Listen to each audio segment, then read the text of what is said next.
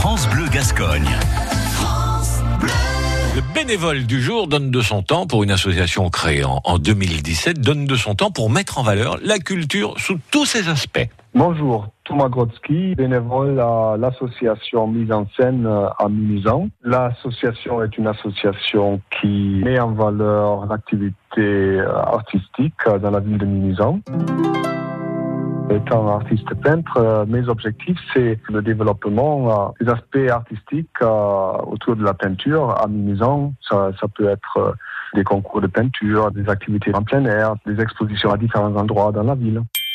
Ce que j'ai trouvé, bon, parce que bon, je suis de nationalité allemande et j'ai trouvé Mimizan il y a 5-6 ans quand on s'est installé ici.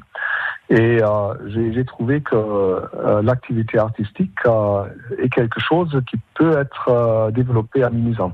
Ça, ça manque un petit peu. C'est pas que les, gens ne sont pas intéressés, parce qu'on a vu pendant le festival que les gens sont très intéressés, mais il y a relativement peu de propositions de, ce genre dans, la ville.